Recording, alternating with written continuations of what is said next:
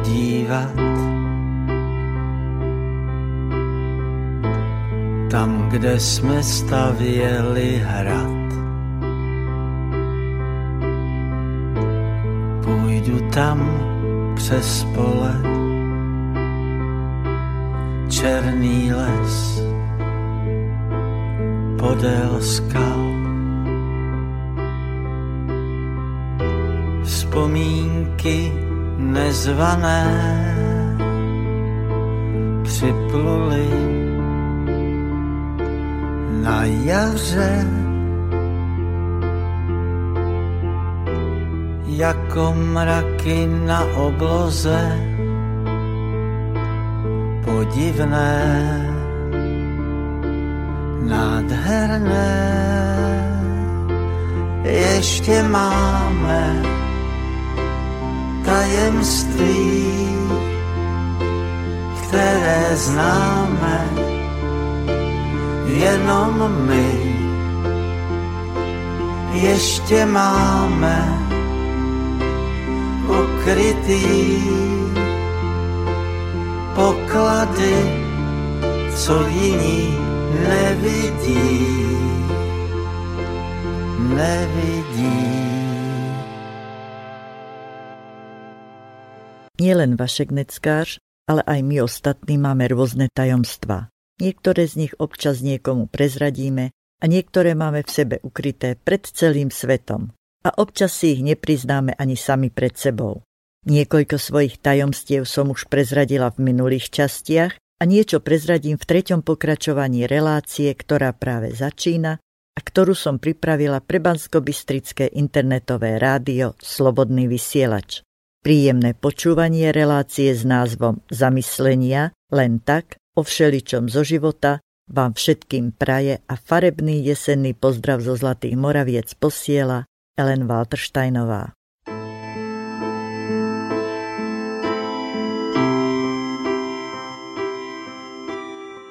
Tretie pokračovanie mojich zamyslení sa k vám dostáva trochu skôr, ako som pôvodne plánovala. Niekedy sa naše plány zmenia kvôli rôznym okolnostiam. No čo už, zmena je život. Ak vás v programe Rádia Slobodný vysielač zaujala moja relácia zamyslenia len tak, o všeličom zo života číslo 3, potešili ste ma. Nuž vitajte a počúvajte. Ponúkam vám ďalší pohľad na moju literárnu tvorbu. Najprv niečo nové, zo života, z môjho života. Zamyslenie len tak o dažďových kvapkách. Vonku krásne prší, obloha plače za všetkých tých, ktorí chcú slzami vyplaviť zo seba bolesť, trápenie a smútok. Plače za tých, ktorí potrebujú slzami zmáčať svoju tvár, aby zabudli. Stačí ísť von a pozrieť sa na oblohu. Využila som túto ponuku z hora, nastavila som tvár vode padajúcej z výšin. Po licách mi tížko stekajú dažďové kvapky. Možno sú premiešané s mojimi slzami. Jazykom som zachytila niekoľko kvapiek. Ochutnali ste niekedy kvapky dažďa zmiešané s vlastnými slzami? Chutia ako život. Teda tak, ako vnímame svoj život. Môžu mať horkú príchuť bolesti, alebo slanú chuť smútku, alebo sú bez chuti, ak vás život nebaví, alebo vás osviežia a naplnia novou energiou. Slzami môžeme vyplaviť zo seba všetko to, s čím sa lúčime, čo už nechceme alebo nepotrebujeme v našom živote. Plakala som spolu s oblohou. Hovorí sa, že ve dvou se to lépe táhne. Boli sme dvaja, ja a oblak, z ktorého pršalo. No dážď mi nič nevyčítal a ani sa nestiažoval, keď vytušil moje pocity. Ako by mi rozumel. Takmer nevnímam, že prší stále viac a viac. Stojím a hľadím do neba. V duchu sa pýtam, ako dlho ešte? A dlho? Neprišla žiadna odpoveď. Tak som začala hrať hru. Koľko kvapiek ma pohľadí, toľko dní mám ešte pred sebou. Nebála som sa, že zrazu prestane pršať. Všetko je tak, ako má byť. Tam hore vedia, čo je pre nás najlepšie. Aj keď my to tak nevnímame a niekedy až po určitom čase pochopíme, že sa to stalo pre naše dobro. Do môjho života prichádza veľa ľudí. Niektorí zostávajú dlhšie, niektorí sú v mojej blízkosti len krátko. Teším sa s tými, čo zostávajú a veľa šťastia prajem tým, čo odchádzajú. Je to ich rozhodnutie. Každý je zodpovedný sám za seba, za svoje rozhodnutia, za svoje správanie. Robíme to, čo vieme a tak, ako vieme. Občas si vyrobíme aj to, čo vlastne ani nechceme. Nedávno do môjho života znovu nakúkla choroba. Kukuk, zakúkala ako kukučka. Kedy odletí? A odletí vôbec? Kto vie? Vraj všetko je v našich myšlienkach. Nuž som sa zamyslela. Kukučka vkladá svoje vajíčka do cudzích hniezd, aby sa postarali o ne iní. Nález, ktorý mi našla pani doktorka, v podobe akéhosi uzlíka s rozmermi signalizujúcimi nutnosť operácie, je vlastne akoby kukučím vajíčkom. Choroba je kukučka, uzlík je jej vajíčko a moje telo je hniezdo, ktoré si vybrala, aby som sa postarala o jej mláďa. Nechcem vedieť, čo sa má vykľuť z nájdeného väčšieho uzlíka a tých malých okolo neho. Už viem, čo znamená byť onkologickou pacientkou, no chcem zažívať niečo iné. Veď život nám ponúka toľko možností a je len na nás, ktoré z nich si vyberieme. Rozhodla som sa, že moje telo nepríjme úlohu hniezda pre chorobu. Uzlík, neuzlík, ešte žijem. Odmietla som operáciu. Trikrát, aby bolo jasné. A odmietla som aj užívanie liekov. Čo má prísť, to príde. A veru prišlo. Moje meno vyradili zo zoznamu pacientov v ambulancii a oznámili mi, že mi už neurobia žiadne vyšetrenie. Neurobia? Tak ho asi nepotrebujem. A keď ho nepotrebujem, tak som zdravá. A keď som zdravá, tak sa môžem venovať tomu, čo ma baví a čím urobím radosť iným. Tým, čo sa vedia tešiť aj z maličkostí. Tým, ktorí sa usmievajú. A usmievam sa aj ja, Znovu som nastavila tvár nebu a ono zoslalo na mňa záplavu dažďových kvapiek. Som šťastná. Nebo mi ponúka množstvo ďalších krásnych dní. A ja za ne úprimne ďakujem.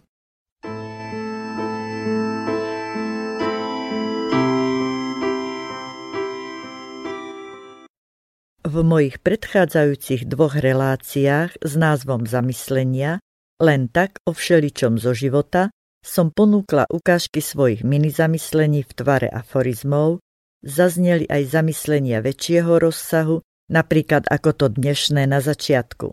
Aj moje skladačky s názvou piesní, aj ukážka minirelácie s názvom z každého rožku trošku, ktorú odvysielalo moje vlastné rádio Okienko snov aj jingle patriace môjmu rádiu, ktoré pre mňa nahovorili dvaja ľudia, ktorých priateľstvo si veľmi vážim.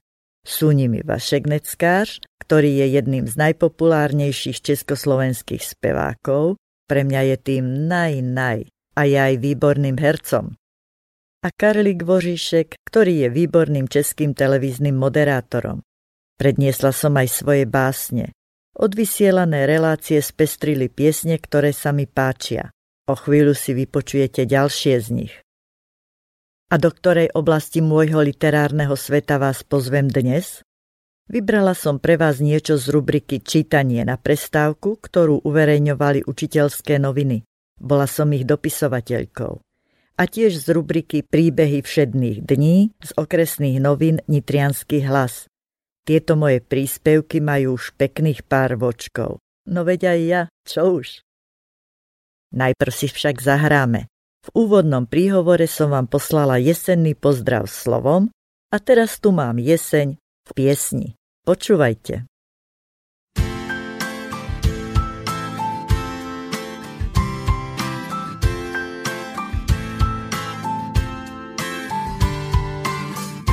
Potkali se mezi stromy, změnil směr a tak šli spolu do kavárny.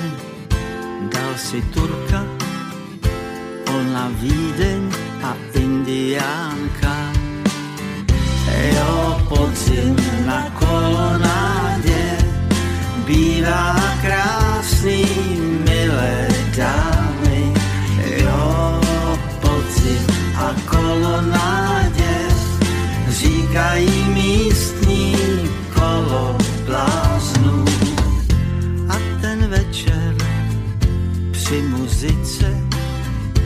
Tančí spolu, pijí víno a ráno sama probudí se, asi šel běhat kolo bláznů. Jo, podzim na kolonádě bývá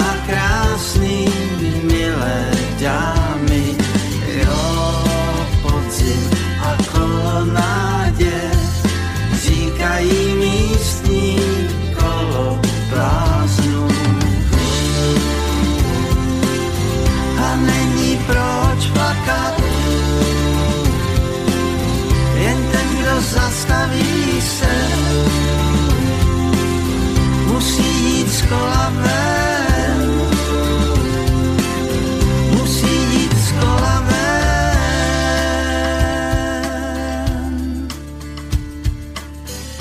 Potkali se mezi stromy, ona běží udýchaná ten pán usmívá se, s jinou jde do kavárny. A není proč plakat, jen ten, kdo zastaví se, musí jít z kola ven, musí jít z kola ven.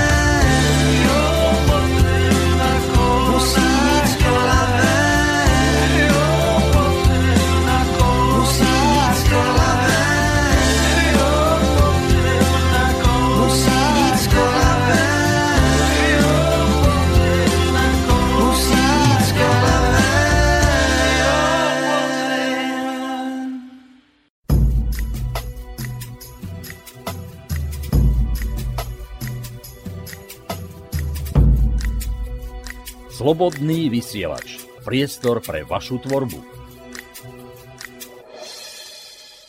Pozývam vás vypočuť si, ako to bolo kedysi, keď som začala ochutnávať učiteľský chlebíček a keď sa mi splnil sen učiť deti matematiku. Naučila som nielen matematiku. Moje učiteľské začiatky Pred mnohými rokmi, vlastne ešte v minulom storočí, som ako čerstvá absolventka pedagogickej fakulty dostala svoje prvé učiteľské miesto v dedinskej škole, kam som denne dochádzala autobusom.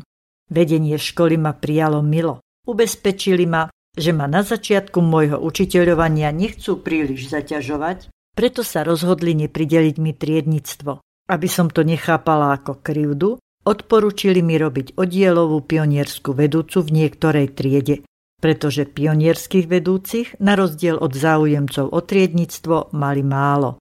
Nezabudli na mňa ani pri rozdeľovaní učiteľov do rôznych komisí. Členkou komisie triednych učiteľov som nemohla byť z vyššie spomenutých príčin, tak ma zvolili za jej predsedničku. Moje námietky, že s prácou triedného učiteľa nemám a v najbližšom školskom roku ani nebudem mať skúsenosti, neobstáli, ba práve naopak. Táto funkcia mala byť pre mňa prínosom. Veď na zasadnutiach komisie sa budem oboznamovať so skúsenosťami jej členov. A okrem toho existuje aj literatúra pre pedagógov s danou tematikou. Vraj len hlupák sa učí na vlastných chybách. Moja aprobácia matematika fyzika priviedla vedenie školy na myšlienku prideliť mi sklad rozličného materiálu a niekoľkých učebných pomôcok, aby som z neho urobila kabinet matematiky a hudobnej výchovy. Ostatné kabinety už boli zariadené a rozdelené. Napríklad kabinet fyziky mal kolega telocvikár, ktorý po mojom príchode už fyziku vôbec neučil. Nemôžem sa stiažovať ani na svoj prvý úvezok. Popri matematike a fyzike sa mi ušla aj telesná výchova. No, tiež by bola radšej ušla. Vraj ako mladá žena potrebujem na udržanie postavy pravidelne cvičiť a medzi deťmi sa mi bude cvičiť určite lepšie ako samej. V duchu som si predstavila hodiny osobitnej telesnej výchovy, ktoré som na fakulte navštevovala zo zdravotných dôvodov. A tak sa začal školský rok. Na začiatku októbra ma potešila správa, že sa v telocvični nejaký čas nebude môcť cvičiť, lebo tam prasklo vodovodné potrubie a poškodilo parkety. Žiaci mali na hodinách telesnej výchovy pomáhať parketárom. Škoda len, že to naozaj netrvalo dlho. O necelé 4 mesiace bola telocvičňa zase v poriadku.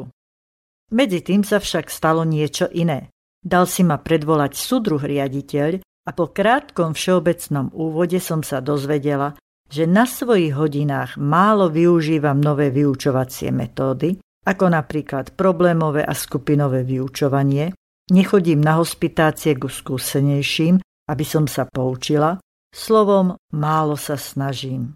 Zamrzelo ma to a slúbila som, že to napravím. Fyziku som učila iba ja a kolegyňa matematikárka nastúpila na materskú dovolenku a jej hodiny zastupoval ten, kto mal práve voľnú hodinu.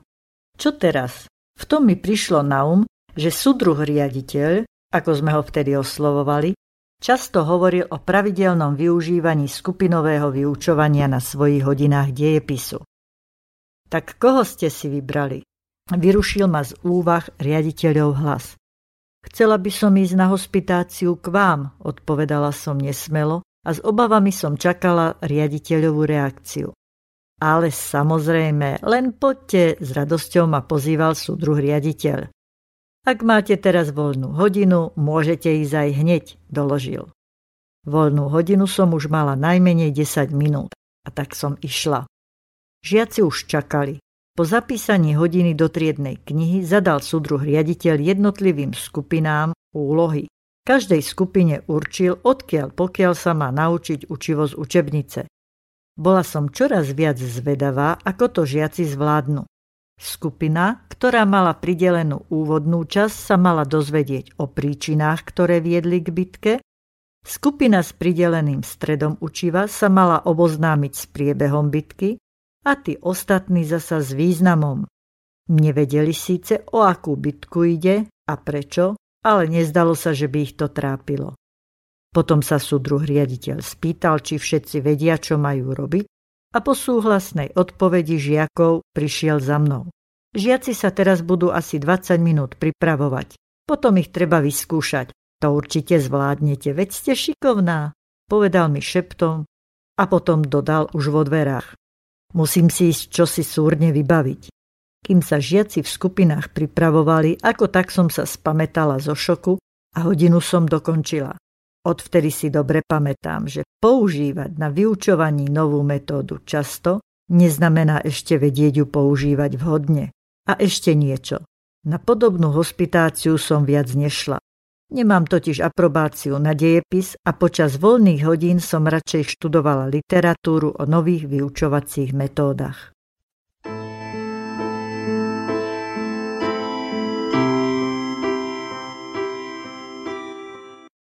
Niektorí ľudia závidia nám, učiteľom, prázdniny. Zaujímavé, že tých, čo by závideli naše povinnosti počas školského roka, je ako si menej. Ale aj prázdniny môžu dať poriadne zabrať napríklad ako tie, o ktorých vám teraz porozprávam. Prázdninové zážitky V čase, keď si ostatní moji kolegovia a kolegyne veselo užívali prázdniny, ja som chodila do školy ďalej. Celkom dobrovoľne. Stala som sa žiačkou, počúvala som výklad nového učiva, snažila som sa nevyrušovať, písala som písomky, slovom zamenila som školu za autoškolu. Konečne svitol dlho očakávaný deň a ja som sa stala majiteľkou vodičského preukazu.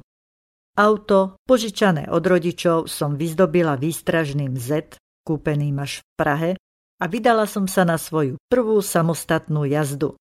Cesta ubiehala bez problémov, dokonca ani na kryžovatke som nezazmetkovala. Pre istotu som ju obišla bočnou uličkou. V susednej obci som zbadala jednu známu, a ponúkla som sa, že ju zaveziem domov. Už už sa zdalo, že všetko dobre dopadne, nebyť otáčania na záver.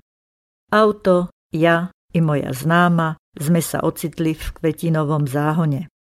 Pohľad na zelené auto uprostred červených ruží nebol síce z estetického hľadiska zlý, no napriek tomu som netúžila vypočuť si názor majiteľov záhona a urýchlene som sa vzdialila. Ďalší známy, ktorý prijal ponuku na zväzenie, si sadol dozadu, vraj pre istotu, a spustil. Len pokojne chodte, nič sa nebojte, ja už som si svoje prežil. Neviem, prečo by som sa mala báť, pomyslela som si v duchu. Zákrutu som perfektne zvládla. Vlastne takmer perfektne. Len čo som si uľahčene vydýchla, vidím, že sa oproti mne valí akási ozruta. Po ceste sa jazdí vpravo a pokiaľ tomu nebrania osobitné okolnosti pri pravom okraji vozovky. Vybavil sa mi v mysli text vyhlášky 100 a bleskovo som zamierila z ľavého okraja vozovky k pravému. Ozruta prefrngla tesne vedľa nás. Hrozné. Ešte dobre, že som mal zatvorené oči, povedal známy. A ja som si ich v najhoršom okamihu zatvorila, odpovedala som. Čože? Tak to radšej vystúpim. Ozvalo sa zdesenie zo zadného sedadla. Len vydržte, hneď ste doma, pokúšala som sa ho upokojiť. Ak chcete, doveziem vás až do dvora, ponúkla som sa ochotne. Tým som sa snažila vopred zabezpečiť pre prípad, že sa mi nepodarí zastaviť auto pred bránou. Domov som sa vracala v dobrej nálade, ktorú iba čiastočne kazila myšlienka, ako dám auto sama do garáže. V autoškole mi síce radili, že mám dať urobiť dvere na oboch stranách garáže, ale takéto podceňovanie mojich vodičských schopností sa ma dotklo, preto som garáž neupravila ani protiľahlými dverami, ba ani sieťou, ktorá by ma včas zastavila. Pomaly som vchádzala do garáže. Zastavila som. Žiaden náraz. Vypla som motor. Hrdo som vyšla von. Dvere do garáže sa síce nedali zatvoriť, lebo takmer polovica auta bola ešte vonku, ale taká maličkosť ma predsa nerozladí. Spať som išla s dobrým pocitom, že svoj prvý deň vodiča som absolvovala bez nehody. Na druhý deň som vstala s predsavzatím, že navštívim svojho bývalého učiteľa v autoškole. Prirodzene autom. Zaradila som spiatočku, auto sa pohlo vpred. Zaradila som znovu a až vtedy som si uvedomila, že Moskvič nie je cvičná MBčka a spiatočka sa radí dopredu. Už len prejsť okolo nádoby na smeti a stromu a budem vonku, utešovala som sa tom som pocítila náraz. Vyšla som z auta a čo nevidím? Pravý predný blatník je vydutý dovnútra, ľavý von a predný nárazník je ako si čudne poskrúcaný. Lenže čo teraz? Auto nešlo ani dopredu, ani dozadu. Stĺpik držal pevne a nakoniec na to sám doplatil. Musela som ho odpíliť. Do autoškoly som prišla smutná. Môj bývalý učiteľ, ktorému som sa zdôverila, chcel odhadnúť vzniknutú škodu a pozorne si prezeral auto zo zadu. Po chvíli vyhlásil, že na ňom nevidí nič poškodené. Len sa pozrite na prednú časť, usmernila som ho. Na prednú? Veď sa to stalo pri cúvaní, nie? Opýtal sa prekvapene. Áno, ale zmlkla som, lebo som nevedela, ako mu mám tento paradox vysvetliť. S niečím podobným sa vraj vo svojej vyše 12-ročnej praxi ešte nestretol, hoci na cvičných jazdách zažil všeličo. Odtrhnutú riadiacu páku, zlomené sedadlo a podobne. Nuž, čo sa dá robiť? Moje učiteľské nervy si neoddýchli ani cez prázdniny. Rekreáciu na zotavenie som nemala z čoho zaplatiť, pretože peniaze, ktoré z prázdninového platu nepohotil benzín, som zaplatila v servise za obnovenie pôvodného tvaru a farby Moskviča.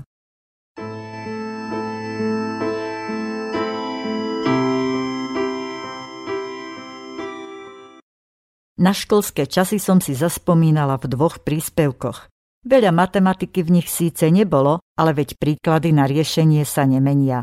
Iba život je neznáma zo všetkých rovníc dávnych, ktoré sa len ťažko dajú vypočítať. Bránim sa dojatiu pri spomienkach. Aj Vašek Neckář bráni se dojetí a dnes vraj už po třetí na školní doby spomíná.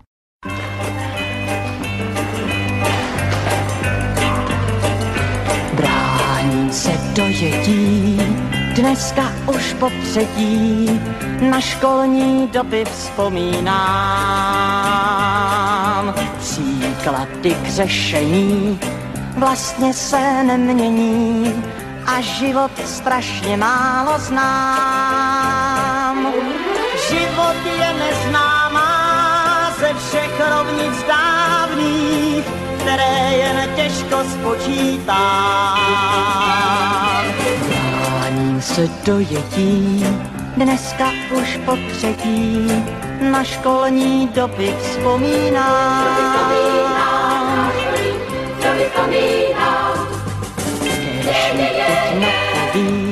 Spolužák, který ví, že zase nevím, kudy dál. Dřív přijdu propotím, než vůbec pochopím, proč zrovna rovnic bych se bál.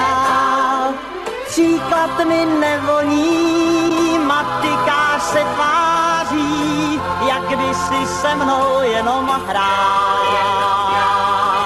Když mi teď napoví, spolužák, který ví, že zase nevím, kudy dál.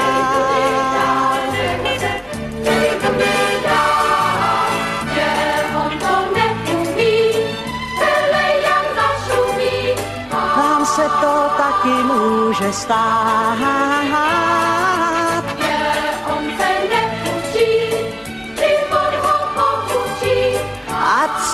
Co víc mohl bych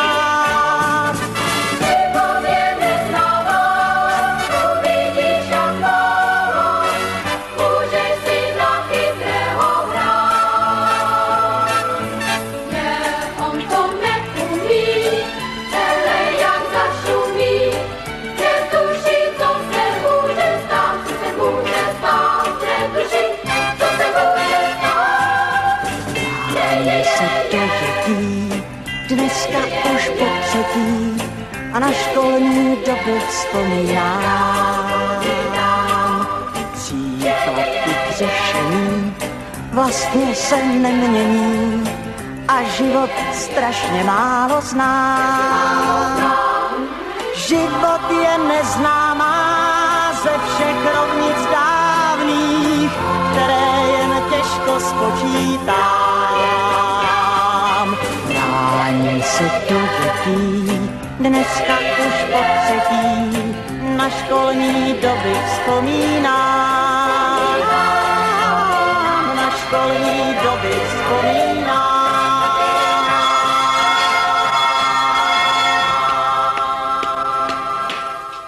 Autom nejazdím z dvoch dôvodov. Tým prvým a najpodstatnejším je, že nemám auto a nemám ani motorku. A v Prešporku, teda v Bratislave, na mňa nečaká dievča, ale kameraman Peťko, s ktorým každé dva týždne nahrávame pre televíziu 8 reláciu hitparáda ľudových piesní. Vlastne motorku doma máme, takú elektrickú, ale nejazdím na nej. Už mi neplatí vodičský preukaz, lebo som si ho nedala obnoviť. Veď na čo? Pešo môžem chodiť aj bez vodičáku. A bez vodičáku sa môžem odviezť aj na bicykli, autobusom, vlakom. A keby som chcela, tak aj lietadlom. Tým som ešte neletela a ani to nemám v pláne. Zamyslenie len tak o mojej havárii. Autom nejazdím od havárie, samozrejme tej mojej. Stalo sa to takto. Pred mnohými rokmi som sa vracala ockovým autom zo slávnostnej akcie v škole. Vtedy som učila v Novej Vsi nad Žitavou. Čakala ma cesta do Prahy na stretnutie členov klubu Vaškaneckáža a tak som si išla kúpiť lístok na vlak, aby som sa pred nástupom do nočného rýchlika nezdržiavala. Pri spiatočnej ceste cez Zlatomoravecké námestie som chcela pribrzdiť pred autoškolou, aby som mohla zamávať svojmu inštruktorovi, ak bude pred budovou. No stalo sa niečo, čo zamávalo mnou. A s čím som ani náhodou nepočítala, hoci som vyštudovaná matematikárka. Nie všetko sa dá vypočítať. A niekedy sa asi každý z nás správa dosť nevypočítateľne. Však? Ale to je o inom. Pokračujem v pôvodnej téme. K šatom, ktoré som mala oblečené na slávnosť, som si obula topánky na mierne zvýšenom opätku a neprezula som sa do vhodnejších na šoférovanie. Pri pokuse pribrzdiť pred autoškolou sa mi zošmykla noha z brzdy a stlačila som plynový pedál. Volant som nechtiac skrútila doprava. Iba že tam bolo zábradlie. Kovové. Ockovým moskvičom som sa zapichla do zábradlia. Mierne sa ohlo. Možno zo slušnosti, akože sa klania môjmu výkonu. Alebo mne samotnej ako dáme. Hm, dáme. Dáš, dám, ja som to teda dala, len čo je pravda. Náraz ma hodil na volant auta. Objímala som ho ako svoju najväčšiu lásku. Očami som vytreštene pozerala cez predné sklo. Po chvíli som vystúpila z auta. Moje telo, na rozdiel od ockovho auta, vyzeralo nezdeformovane no zdeformované boli moje myšlienky, ktoré nadobúdali farbu tmy okolo mňa. Podobne tmavli aj niektoré miesta na mojom tele. Zrazu som zbadala, že mestské osvetlenie popri ceste bliká a približuje sa ku mne. Moje oči, ktoré už takmer zaujali svoju pôvodnú polohu, opäť začali vyliezať z jamôk. Uľahčene som si vydýchla až vtedy, keď som zistila, že sa nepribližuje ku mne stĺb verejného osvetlenia, ale auto. V zápetí som si ustrašene vzdychla, keď som zistila, že je to policajné auto. Vyšli z neho dvaja muži v uniforme a zvedavo skúmali, čo sa stalo. Po nejakej chvíľke sa jeden z nich zadíval na mňa a spokojom angličana povedal. Slečna, vy neviete, že aj keď potrebujete súrne ísť do onej miestnosti, musíte najprv vystúpiť z auta? Oči mi od údivu vyliezli až na vrch hlavy a tak som pohodlne ponad auto uvidela, že za zábradlím boli mestské záchody. Už tam nie sú. VC baba povedala, že mi sú pre auto tam urobiť nedá. No čo už.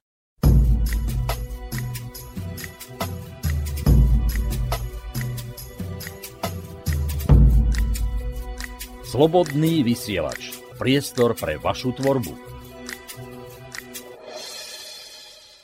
Život nám niekedy pripraví nečakané a veľmi ťažké chvíle. Vypočujte si smutný príbeh o tom, aké dôležité je ujasniť si správnosť nášho konania a aké ťažké je nie z následky našich činov. Detské rúčky pred výkladom s hračkami stála mladá žena, oblečená celá v čiernom a vedľa nej asi štvorročný chlapček. Je to jej syn, ktorý sa donedávna vôbec nelíšil od ostatných detí. Ale teraz... Marta a Miro sa mali radi a ako to už býva, čo skoro sa na svet prihlásil malý človečik. Najprv bývali u jej rodičov a konečne po štyroch rokoch dostali vlastný byt. Kúpili si nový nábytok a začali sa zariadovať. Každý deň po návrate zo zamestnania jeden z nich išiel vziať malého do materskej školy, potom sa všetci stretli v novom byte. Martinko sa hral a Marta s Mirom upratovali. Raz, zahlbený do práce v kuchyni, zabudli, že Martinko zostal v obývačke sám. Keď prišli za ním, obaja od hrôzy zmeraveli. Obývacia stena, stôl, gauč, kreslá, to všetko bolo doškriabané klincom, dotrhané, zničené. Marta sa rozplakala. Miro zúril. Úplne ho ovládol hnev a bez rozmýšľania sa vrhol na Martinka. Zbil ho po rukách tak, že mu ich museli v nemocnici amputovať. Možno nazvať otcom človeka, ktorý kvôli nábytku zmrzačí vlastné dieťa? Na nový nábytok by si časom znovu našetrili, ale kde zoženie drobné rúčky pre svoje dieťa? Otca za nerozmyslený čin postihol zaslúžený trest. Miro bol navštíviť malého Martinka v nemocnici. Malý ležal celý deň sám v postielke a otcovej návšteve sa potešil. Vedel už, že urobil zle a tak si chcel otca udobriť. Prihovoril sa mu. Otecko, neboj sa, keď budem veľký a keď mi narastú rúčky, Kúpim ti nový nábytok. Večer našla Marta manžela doma mŕtvého. V liste na rozlúčku stálo. Odpusť mi, drahá, nevládzem ďalej žiť. Odpust mi aj ty, syn môj, nedokázal by som sa ti viac pozrieť do očí. Od výkladu s hračkami odchádza mladá žena, celá v čiernom, a vedľa nej cupká štvorročný chlapček, mrzáčik.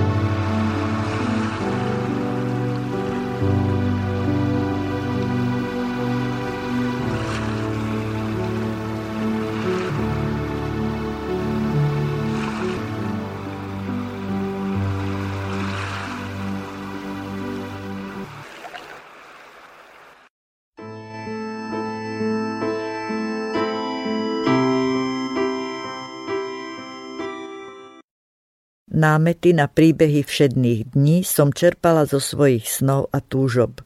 No často ma inšpiroval príbeh zo života, o ktorom som počula a spracovala ho tak po svojom. Ako ten predchádzajúci o detských rúčkach a ako aj tento nasledujúci o nepredvídanom prekvapení. Chvíle v našich životoch bývajú naozaj nevyspytateľné. Prekvapenie. Medzi príjemné stránky vysokoškolského života patria aj diskotéky. Na jednej z nich sa Jana zoznámila s Milanom. Bola to láska na prvý pohľad a vydržala im počas celého štúdia. Milan skončil štúdium o rok skôr a odišiel na vojnu. Keď sa z nej vrátil ako naozajstný muž, vojna vraj robí s chlapcov mužov. Podarilo sa im obom dostať miesta v tom istom meste a dokonca s bytom. Sice len jednoizbovým, ale malo to veľkú výhodu. Upratovanie v ňom netrvalo dlho. Deti zatiaľ nemali, mohli sa teda venovať ďalšiemu štúdiu. Milan sa chystal na doktorát, Janka zatúžila po pracovnom mieste ako lekárka v niektorom africkom štáte aspoň na jeden rok. Keď dostala vhodnú ponuku a keď ani Milan nenamietal nič proti slamenému vdovstvu, vybrala sa na cestu. Dni v novom prostredí naplnené prácou sa rýchlo míňali. Siahodlhé listy, ktoré si písali s Milanom, chodili často sem i tam. Rok ubehol ako voda a prišiel deň, keď si Janka zbalila všetky veci a tešila sa na cestu domov k Milanovi. V nemocnici pripravili veľkú rozlúčkovú oslavu. Prišli na ňu všetci spolupracovníci, ich spev a smiech sa ozýval dlho do noci. Po kratučkom spánku odchádzala ráno Janka na letisko. Odprevádzal ju jej najväčší obdivovateľ, mladý černožský lekár. Počas uplynulého roka sa denne stretávali v nemocnici. V mnohom si rozumeli, len v jednom sa ich názory rozchádzali. Janka totiž stále tvrdohlavo odmietala všetky návrhy svojho kolegu na mimopracovnej schôdzky a aj akékoľvek pokusy o zblíženie sa. Bol jej sympatický, ale svojho manžela mala rada a nechcela mu ublížiť neverou. V lietadle hneď zaspala. Zobudila sa na zvláštny sen, v ktorom sa jej Milan stále viac a viac vzdialoval. Čím bola k nemu bližšie, tým bol on ďalej. Na letisku v Prahe sen rýchlo odplašila. Milan na ňu čakal s veľkou kyticou jej obľúbených kvetov. Radosť toho, že sú zase spolu, bola priam neopísateľná. Dni ubiehali a o niekoľko týždňov kolega z ginekologického oddelenia oznámil Janke radosnú správu, že bude mamičkou. Na dieťatko sa obaja s Milanom veľmi tešili. Chystali výbavičku, zariadovali kútik pre novorodenca, vymýšľali mená. Očakávaný veľký deň nakoniec prišiel. Keď v sále pôrodnice zaznel detský plač, pri stole ako si všetci zmlkli. Malú odniesli a ani jej ju neukázali. Chcela vedieť, čo sa stalo, ale povedali jej, že malička je v poriadku, len ju musia okúpať. Cítila však, že niečo pred ňou taja. Keď jej cerku konečne priniesli ukázať, bol to pre ňu riadny šok. Neverila vlastným očiam. Dievčatko bolo čierne po svojom černožskom otcovi. Janka sa srdcervúco rozplakala a do nekonečna si vyčítala, prečo nevydržala aj v tú nešťastnú poslednú noc. A jej čudný sen z lietadla sa začal naplňať. Milan jej odkázal, že od nej odchádza a nechávajú s malou samu. Chcelo sa jej zúfalo kričať, ale vedela, že jej to nepomôže. Veď všetkému bola na vine ona sama. Teraz musí pozbierať svoje sily, aby sa dokázala dobre postarať o cérku. Tá predsa za nič nemôže a v týchto chvíľach ju ona potrebuje určite zo všetkých najviac.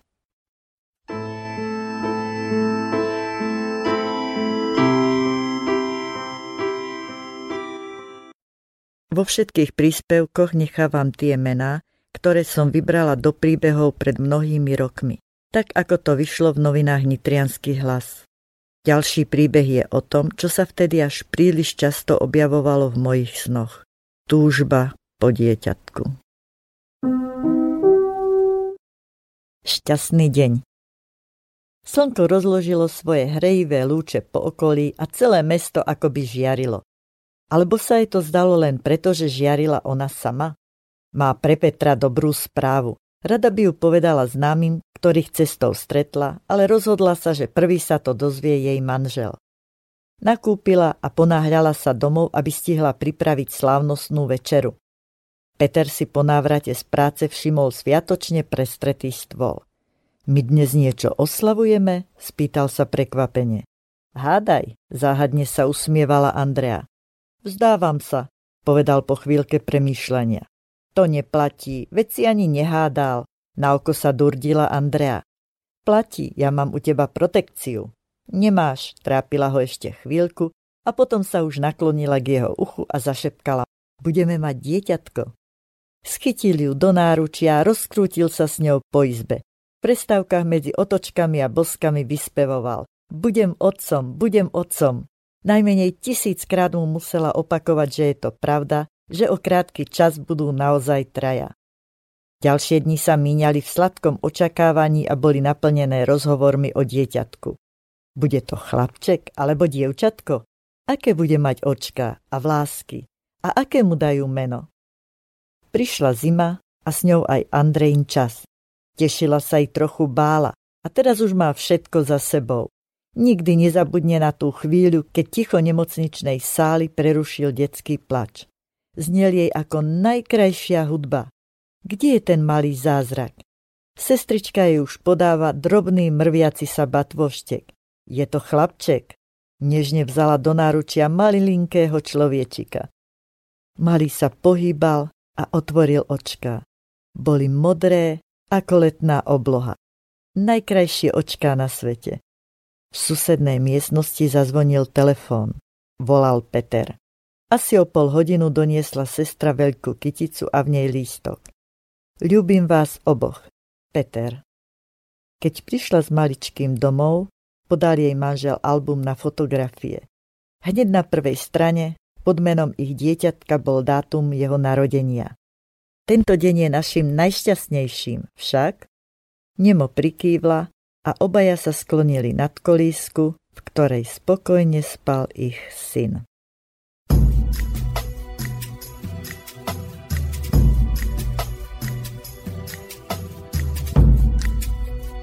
Slobodný vysielač. Priestor pre vašu tvorbu.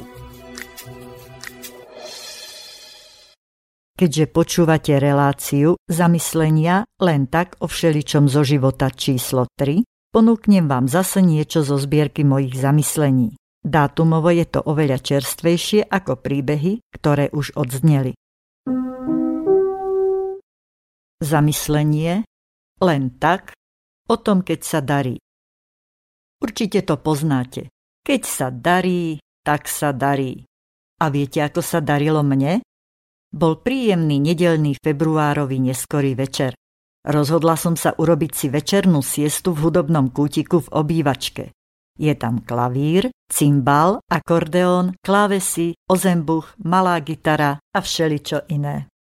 Začalo to tým, že som chcela mať len také intimné osvetlenie. Iba malou nočnou lampou. Lampa bola položená na koberci. Zakopla som o ňu. Zhasla, lebo sa pretrhlo vlákno vo vnútri žiarovky. Pri výmene žiarovky som odskrutkovala aj celú dolnú časť lampy. Nuž som ju vrátila späť. A opäť som skrutkovala. Nechytilo, tak som pritlačila. Zrazu sa z lampy zaiskrilo, vlákno žiarovky sa rozžiarilo, v zápetí sa pripieklo na jej sklo a v celom dome zhaslo svetlo. Vyrazilo poistky. Nahodila som ich svietiaci mobilom. Potom sa prišiel pozrieť do obývačky syn Vašik, čo tam vyvádzam. Aby ma potešil, urobil zo mňa modelku a fotografoval ma s našimi hudobnými nástrojmi. Sú to pekné zábery. Hudobné nástroje na nich vyzerajú naozaj dobre. Na druhý deň ráno som vyprevadila syna na cestu do Bratislavy a počas počúvania mojej obľúbenej relácie som vyrábala uputavku na svoju reláciu. Potom som chcela pripraviť samotnú reláciu, do ktorej som potrebovala nahrať pár vstupov. Ale ouha, zistila som, že mi odchádza hlas. Kto vie kam a najmä prečo, keď som ho potrebovala použiť. Nahrávanie sa teda nekonalo. Mutovala som jedna radosť. Rozprávať síce nemôžem, ale jesť by som mohla, pomyslela som si. Rozhodla som sa popražiť si na masle pár zemiačikov. Kým sa pražili, nakrájala som si cibuľu. Cibuľa je zdravá, však s chuťou som zjedla zemiaky a zistila som, že som na cibuľu úplne zabudla. Čo už? Chcelo by to zapiť. Teplé pivo s medom je dobré, keď bolí hrdlo. Mohlo by mi pomôcť vrátiť hlas. Priniesla som teda zo špajze pivo v plechovke. Začala som ho otvárať. Odtrhlo sa pútko. Vrchnák som prerazila nožom, aby som si mohla pivo naliať. Dala som ho zohrievať a na chvíľu som odbehla. Kým som sa vrátila, časť piva vykypela. Naozaj platí, keď sa darí, tak sa darí. Išla som vybrať poštu zo schránky. Pri otváraní dvierok sa vytiahol držiačik. Keď som ho dávala naspäť, praskol. Potom som si sadla k počítaču a začala som písať toto zamyslenie. Po napísaní som ho dala uložiť. Uložilo sa tak dobre, že som ho našla až po dlhom dlhokánskom čase.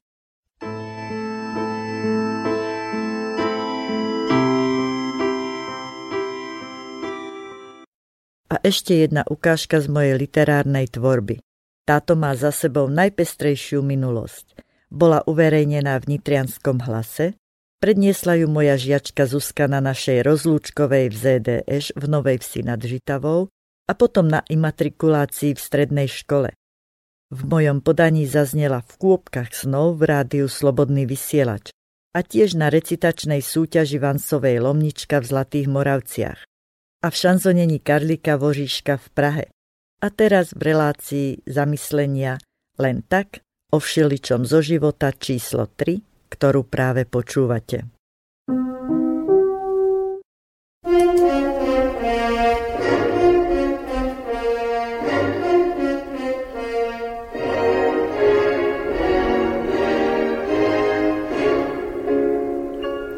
Rozlučka s tebou. Sedela som v kresle a pozorovala tmu, ako sa síti svetlom umierajúceho dňa. Smutok v mojich očiach vytváral lesklé jazierka. Možno to boli slzy,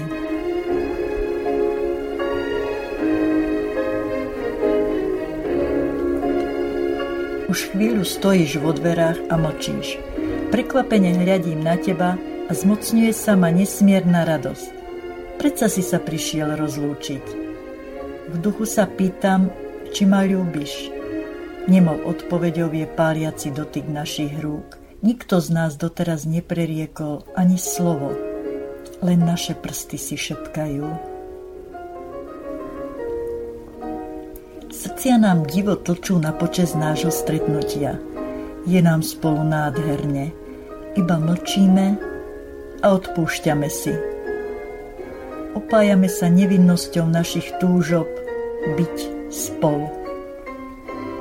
Viem, musíme sa rozlúčiť.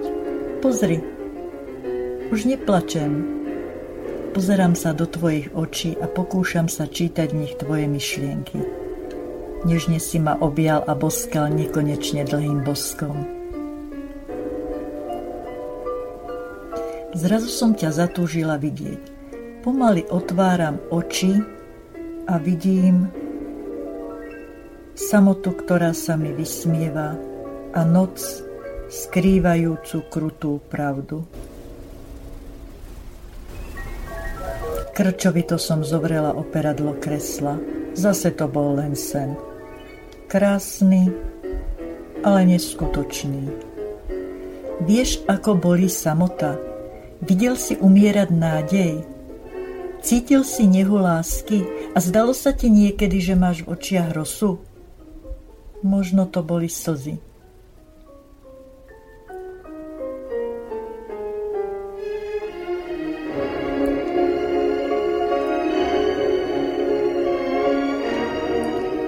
Zvuky klavíra sa snažia prehlušiť ticho, ktoré ma obklopilo.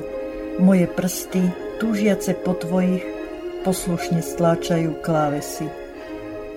Hlavou mi víri množstvo otázok. Čo je to vlastne život? chvíľočka šťastia a dni čakania naň? A patria k nemu aj slzy? A čo sú slzy? Bodky za kúskom života, za niečím, čo nemá pokračovanie? Alebo je to dan za sny a za všetko, po čom som túžila? Bojím sa, že neprídeš.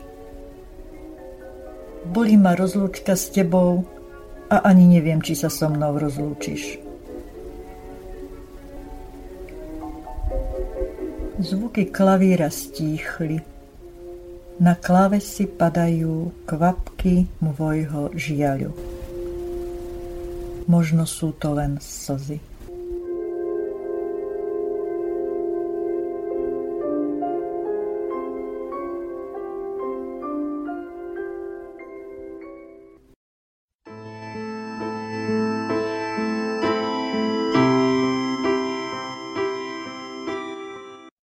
Rozlúčka je v tejto chvíli celkom vhodné slovo, keďže pohľad na hodinky naznačuje blížiaci sa koniec dnešnej relácie. Stačilo... Prosím? Stačilo tak málo. Neviem, či to bolo málo alebo veľa, ale dobre, keď stačilo, tak stačilo. A keď to povie jeden z dvoch šéfov rádia Slobodný vysielač, treba posluchnúť. Relácia zamyslenia len tak o všeličom zo života číslo 3 končí. Ani sa nenazdáme a skončí aj jeseň. Farebné listie poletujúce vo vetre sa uloží k zimnému spánku. Ozaj, páči sa vám jeseň? Mne veľmi, naozaj veľmi. Teraz však nemám na mysli jeseň ako ročné obdobie, ale verím, že táto jeseň sa bude páčiť aj vám.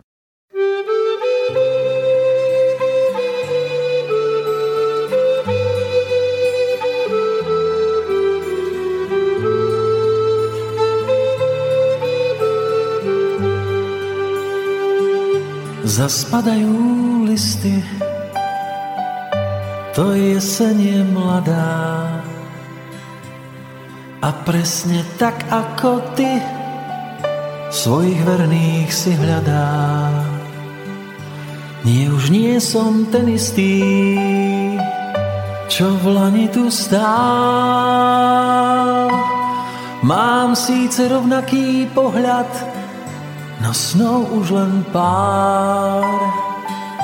A tak ti posielam správu, že ma žiť ešte baví.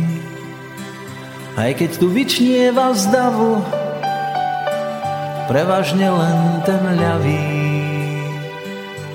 A ak dobre už bolo, tak Pán Boh nás chrán. Život je nádherné molo, zlým berie si daň. Veď možno už nestihnem ani pozrieť ti do očí. A nikdy neprídem, aj keď to budeme chcieť. No ďakujem osudu, že mi ťa dožičiel. Viem, už iné nebudú, Večnosť ma začína mlieť.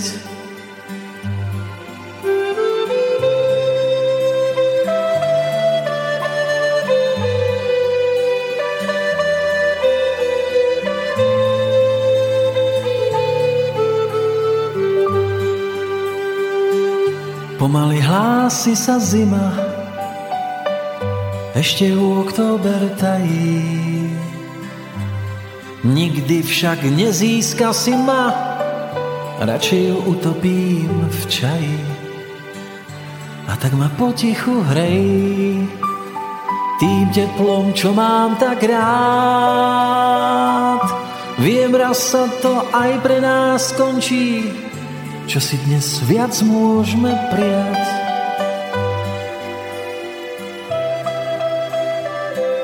Vieš, možno už nestihnem, pozrieť ti do očí. A nikdy neprídem, aj keď to budeme chcieť. No ďakujem osudu, že mi ťa dožičil. Viem, už iné nebudú. Večnosť ma začína mlieť.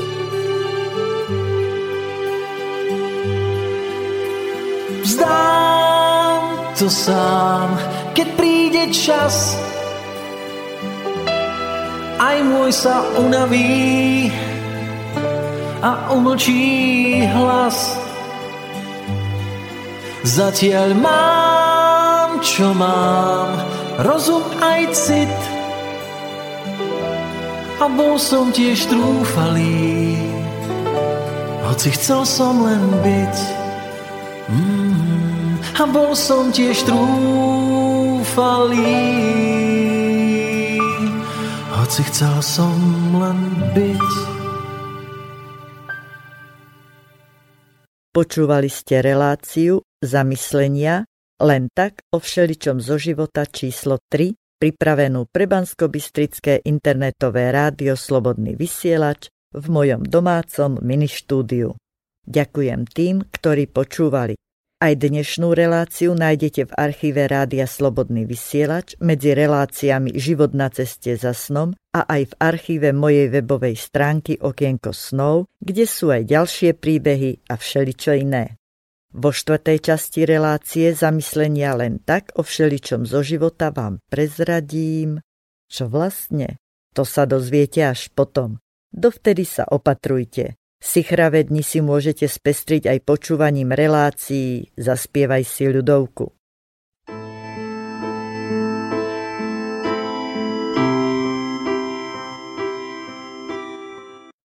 Majme sa všetci stále lepšie, lepšie a lepšie.